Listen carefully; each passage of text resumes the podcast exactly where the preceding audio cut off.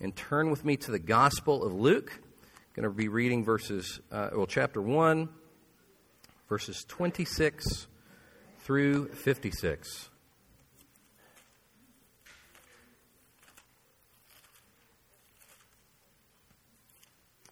I'll be reading today, as ordinarily, from the English Standard Version. If you're looking in the Pew Bible, that'll be on page, it says in there, 1098 is where it begins, or uh, I'm sorry, page 855. And if the children's following Jesus Bible, page 1098. Luke chapter 1, verse 26. In the sixth month, the angel Gabriel was sent from God to a city of Galilee named Nazareth, to a virgin betrothed to a man whose name was Joseph of the house of David.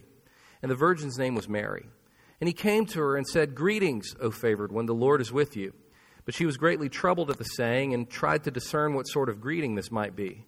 And the angel said to her, Do not be afraid, Mary, for you have found favor with God. And behold, you will conceive in your womb and bear a son, and you shall call his name Jesus. He will be great and will be called the Son of the Most High. And the Lord God will give to him the throne of his father David, and he will reign over the house of Jacob forever, and of his kingdom there will be no end. And Mary said to the angel, How will this be, since I am a virgin? And the angel answered her, The Holy Spirit will come upon you, and the power of the Most High will overshadow you. Therefore, the child to be born will be called Holy, the Son of God. And behold, your relative Elizabeth, in her old age, has also conceived a son. And this is the sixth month with her who was called barren. For nothing will be impossible with God. And Mary said, Behold, I am the servant of the Lord. Let it be to me according to your word. And the angel departed from her. In those days, Mary arose and went with haste into the hill country to a town in Judah. And she entered the house of Zechariah and greeted Elizabeth. And when Elizabeth heard the greeting of, the, of Mary, the baby leaped in her womb. And Elizabeth was filled with the Holy Spirit, and she exclaimed with a loud cry, Blessed are you among women, and blessed is the fruit of your womb. And why is this granted to me that the mother of my Lord should come to me? For behold, when the sound of your greeting came to my ears, the baby in my womb leaped for joy. And blessed is she who believed that there would be a fulfillment of what was spoken to her from the Lord. And Mary said, My soul magnifies the Lord and my spirit rejoices in God my Savior. For he has looked on the humble estate of his servant. For behold, from now on all generations will call me blessed. For he who is mighty has done great things for me, and holy is his name. And his mercy is for those who fear him from generation to generation. He has shown strength with his arm. He scattered the proud in the thoughts of their hearts. He's brought down the mighty from their thrones and exalted those of humble estate. He's filled the hungry with good things, and the rich he has sent away empty. He has helped his servant Israel in remembrance of his mercy, as he spoke to our fathers, to Abraham, and to his offspring forever. And Mary remained with her about three months and returned to, our, to her home. This is the word of the Lord. Thanks be to God.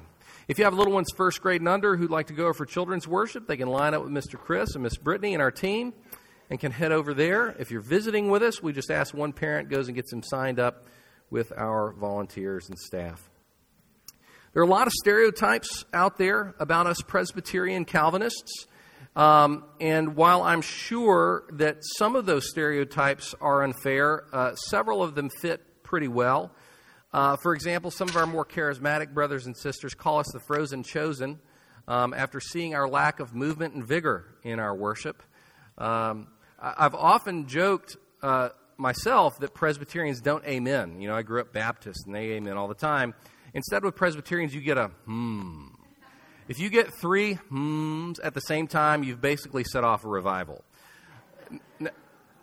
Now, one stereotype that isn't as fair, in my opinion, is that Calvinists are a bunch of dour, puritanical killjoys who never smile and seem to find the wrath of God to be the most important doctrine in the Bible. I've met some of those Calvinists, I've met some of those Presbyterians, but I don't think it applies across the board. But even if it did, even if it was true of us, we should be corrected on that point. Because you can't read far in Scripture without stumbling over joy.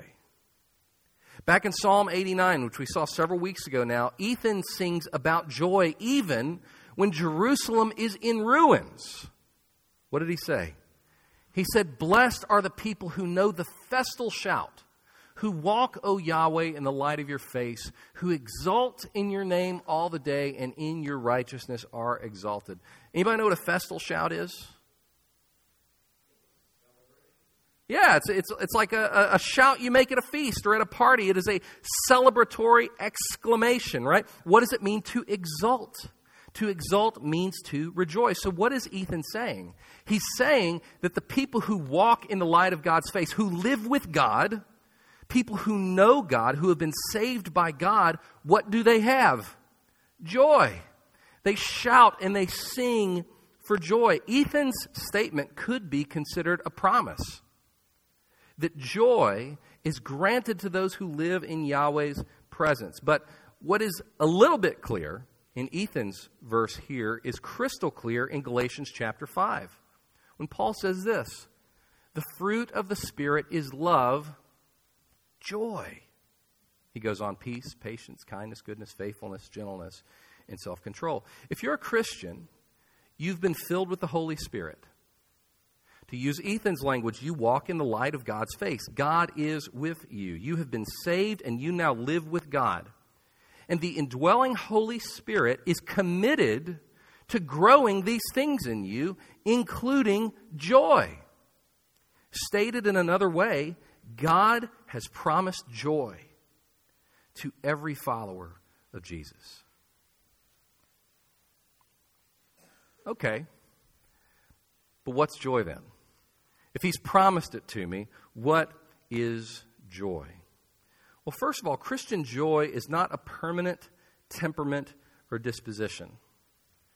Christian joy is not a, a, sunny disposition. You know, you know, you know, cheery people that have just always got a smile on their face. That's not necessarily what we mean when we say Christian joy. Christian joy is not always looking on the bright side of life, looking for the, the silver lining. It's, it's not a permanent cheeriness or an unassailable happy bliss. And so I don't want you to think that there's some kind of trick or some belief or some event that if you get a hold of it is going to make you always have a smile on your face. No, jo- joy is different from that. Joy happens when we're rejoicing. Joy is a state we find ourselves when we are rejoicing. Here's a silly example. When I was a kid, we loved going to Opryland. Uh, anybody here happen to go to Opryland in Nashville? All right, yeah, a few Tennesseans in the room, right? It's been replaced by the Opry Mills uh, Mall and Hotel now, but it was kind of a regional uh, theme park. Uh, and my favorite ride at Opryland was the Grizzly River Rampage. Uh, it was one of those big raft rides where you ride with like eight or nine other people and you're going through the rapids and there's like fake bears and stuff in there. And I would ride that thing over and over and over and over again. Why? Because when I was actively enjoying the ride, there was a thrill, but when I got off, the excitement faded. The satisfaction began to wear off. The enjoyment immediately began to fade. And so, what did I want to do? I wanted to ride it again. I wanted to rejoice in the ride. There was an activity that I was doing in order to experience that feeling. Now, that wasn't joy. I don't think what I was feeling on the Grizzly River Rampage was joy. But I'm trying to paint the picture that joy is not a passive state, that you somehow receive, it's imputed to you, and it's just there forever. No, joy is something we experience when we're rejoicing. It's the result of an action. When you rejoice, you experience joy. But let me be more specific. Joy happens when we're rejoicing in God and His work of salvation. To use Ethan's language again, when I'm exulting in the faithfulness of God, that, that, He always keeps His promises, when the festal shout is on my lips and I'm celebrating God's saving work, that rejoicing gives me joy. To think of Paul in Galatians 5, what does the Holy Spirit do? How does He grow these various fruits in us? How do we get joy? The Holy Spirit directs us to rejoice in what Jesus has done. In today's text, we find Mary, the expectant mother of Jesus, rejoicing in God and in His work of salvation. When Mary arrives at Elizabeth's house, Elizabeth and her preborn son John are both filled with the Holy Spirit.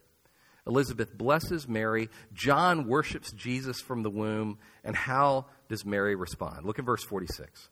And Mary said, My soul magnifies the Lord, and my spirit rejoices in God, my Savior, in God, the one who saves me. In Mary, we see Christian joy. What is the object of her rejoicing? She says, My spirit rejoices in God, my Savior. And for the remainder of her song, all she does is sing about God's saving work. Listen to her now. She rejoices in God's salvation. Again, verse 47 through the end of her song. My spirit rejoices in God, my Savior. What has He done? 48. For He has looked on the humble estate of His servant. For behold, from now on all generations will call me blessed. For He who is mighty has done great things for me, and holy is His name and his mercy is for those who fear him from generation to generation. He has shown strength with his arm. He scattered the proud in the thoughts of their hearts. He's brought down the mighty from their thrones and exalted those of humble estate. He's filled the hungry with good things, and the rich he has sent away empty. He has helped his servant Israel in remembrance of his mercy, as he spoke to our fathers, to Abraham, and to his offspring forever. Mary recognizes that the baby in her womb means salvation for her and for all of her people. That this child is going to turn the world upside down. This, this child is going to cause the mighty to be brought low, for the sick to be healed, for the hungry to be filled. This child is salvation, so she rejoices in all that Jesus will accomplish. But here's something to consider. When Mary is singing, has God's salvation been fully accomplished yet? No. Thank you, June. June's dialed in. That's right. Jesus hadn't even been born yet.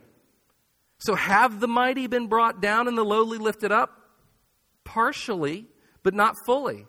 Had the hungry been filled and the prideful rich been sent away empty? Mm, not really, not yet. Had Israel been helped and had God's promises been completely fulfilled? No, only in part. She was rejoicing in things that were already happening but had not yet come to full fruition.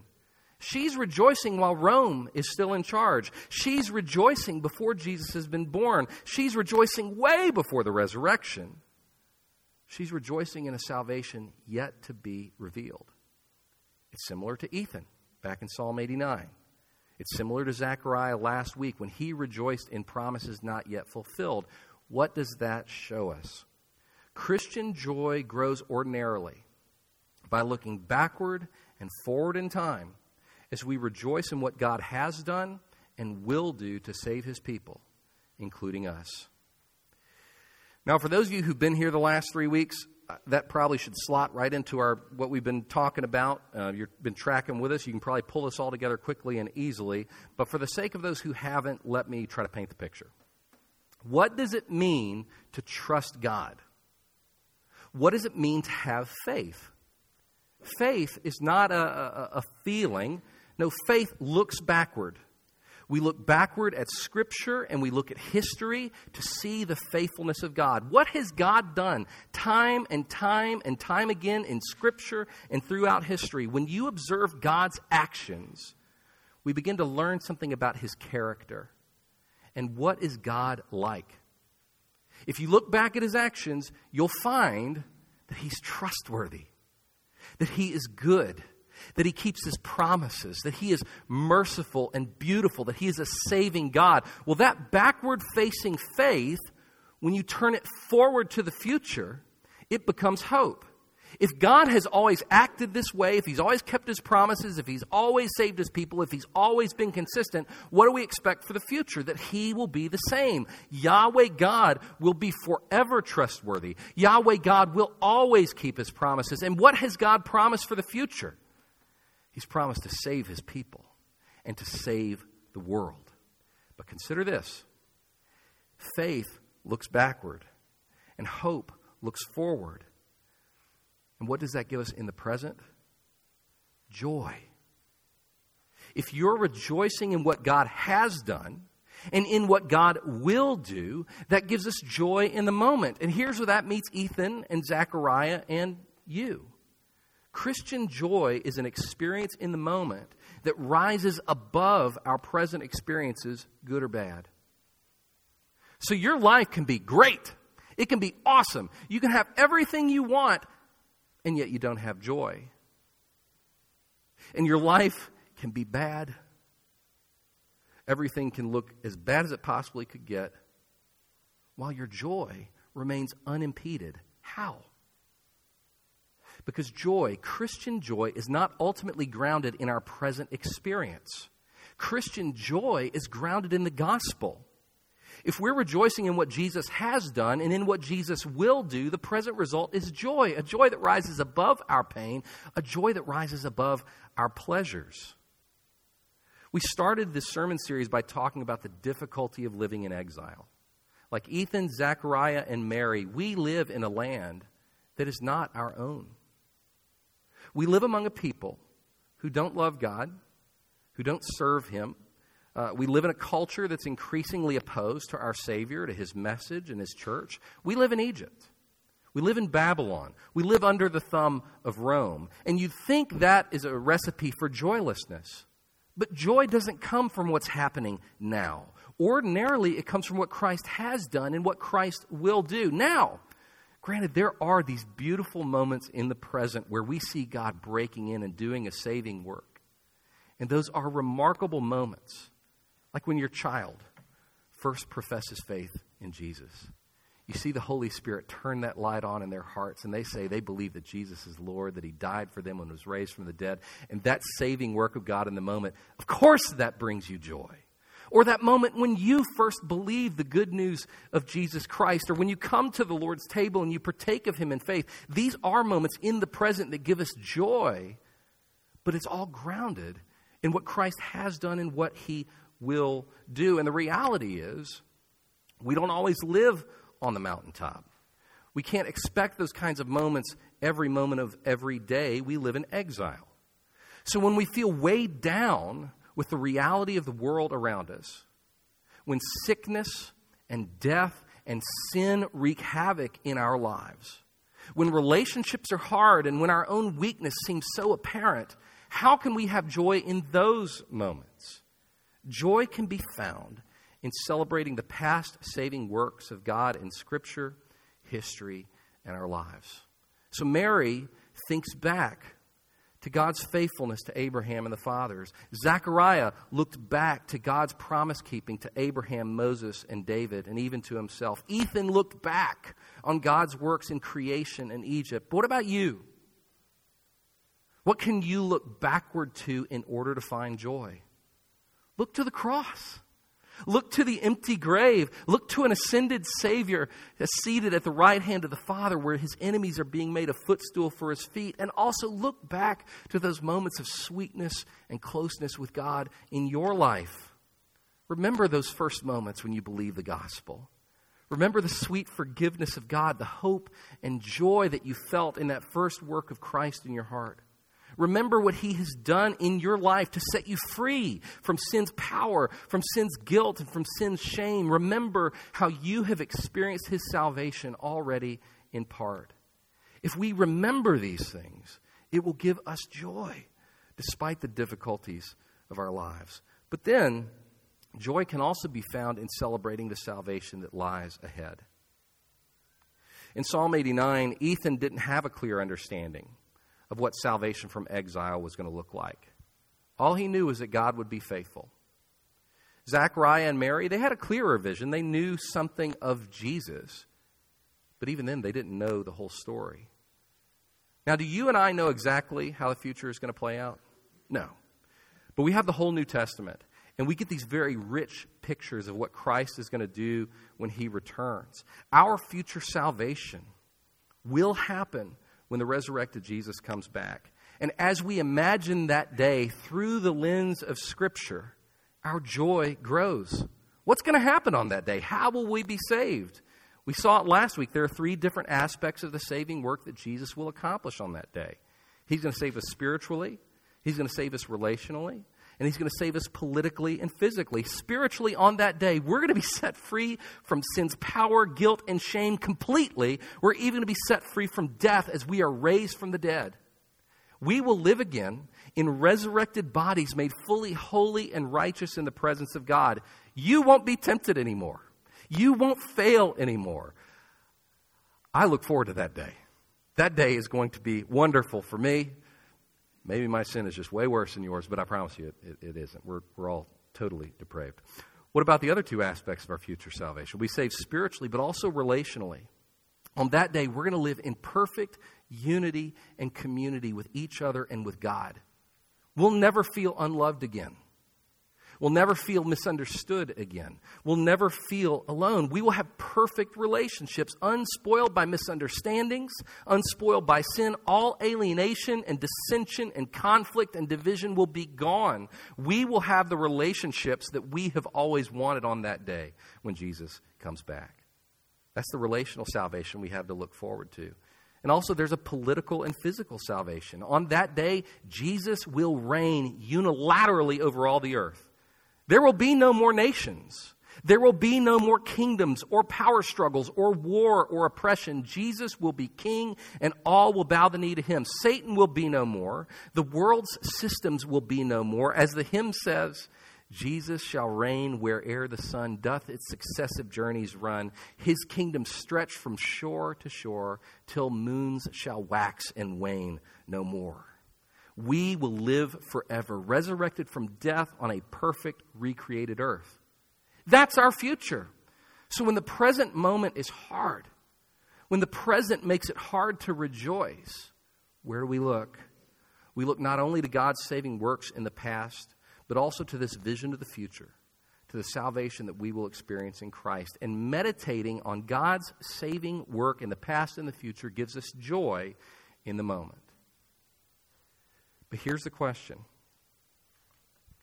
In your common practice, how do you ordinarily seek escape from the difficulties of life?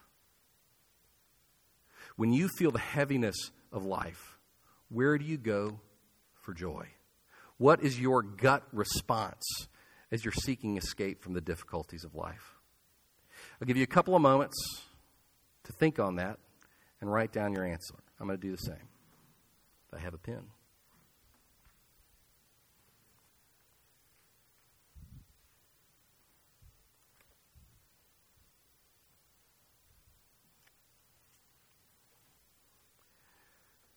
Things, people, and activities that you just wrote down, unless you wrote Jesus and his saving work, are the things that are most liable to become an idol for you. And I imagine that, like me, you wrote down a lot of good things. Those are the things we've got to be particularly careful about. Our neighbors all around us who don't know the Lord, they're seeking joy at every turn.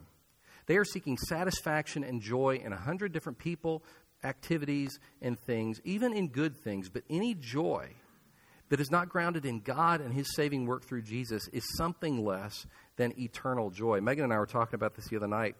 We were on our date. And I said, This is one of the reasons I struggle with Jesus' te- I believe what Jesus said, but where Jesus said, In heaven, we're no longer going to be married to one another anymore. That death is the end of the, the marital bond. And I said that what, what, what that shows is that I am still tempted to love you more than I love Jesus, to, to, to long for your affection more than I long for Jesus' affection. And so any joy that is found in something other than Christ is a lesser joy, and it's, it's not an eternal joy. So let us not fall into the trap of Babylon, of seeking joy in the things of this life. Instead, may we seek joy in Christ. But consider this joy is not reserved for rare moments. No, if it's a fruit of the Spirit, this joy is something we should want to live in as much as possible. Our whole life is to be one of looking back in faith, looking forward in hope, and rejoicing in God in the moment. So, while that might seem impossible or difficult, you might not even know where to start. Let me point you in the right direction. Christians, we have regular opportunities to embrace this joy. Here's how. First, in Sabbath, household, and individual worship, and in special seasons and feast days, like Advent and Christmas. Advent and Christmas are not commanded in Scripture, but worship is. So i am going to lean into that one. Worship with God's people, what we're doing right now, worship in your home, or worship by yourself, reading the Scriptures, singing to the Lord, praying, these are places where we check our joy. These commands of God, along with these other special times later invented by the church, these are all opportunities to check our joy, to ask the question where's my joy coming from? Am I seeking it in the things of the world, or am I seeking it in the saving work of God through Jesus? The hope is not that we would have joy in fits and spurts on Sundays and in special days, but that joy would become a way of life for us, a life of always looking back at what Christ has done for us. It's always looking forward to what He will do so that we're rejoicing in the present, whether life feels good or bad.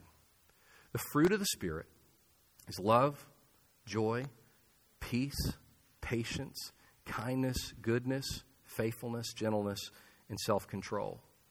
And what's interesting about each of these fruits is that they're not just true of Christians, they're true of God Himself, they're true of the Holy Spirit. We serve a God of joy. Do you remember what Paul said? That Jesus endured the cross for the joy that was set before him. When we rejoice in God our Savior, when we join Ethan, Zachariah, and Mary in their rejoicing, we are joining God in his rejoicing. He rejoices in what Christ has accomplished. He rejoices in our salvation. So, brothers and sisters, I know we live in exile. I know it can be hard to see beyond the challenges and pain of this life, and some of you are dealing with great pain. But remember what our God has done. Remember what He has promised to do, and rejoice in the salvation already accomplished and in the salvation yet to be revealed. Christian joy lifts our spirits despite momentary affliction because it celebrates our faith and our hope. Let's pray. Father, thank you for not leaving us alone in desperation. You sent your Son that we might have joy. And not an empty joy, but a joy that will last forever because Christ has done everything we need to save us spiritually, relationally, politically, and physically. He's done it in the past and He'll bring it to fruition in the future. So, Father, give us joy. Lord, I pray for those here who are suffering. I think especially of Pat as Lisa goes into hospice, went into hospice this week. Lord, we pray for our brother that he would have joy in what Christ has done and what, what Christ will do for his bride. Lord, for those others who are here who are suffering with sickness and with difficulty, help them to see beyond that to what you have done and will do and give them joy. A joy that is beyond explanation because it's rooted in what Christ has done and will do. This we pray in the name of Jesus. Amen.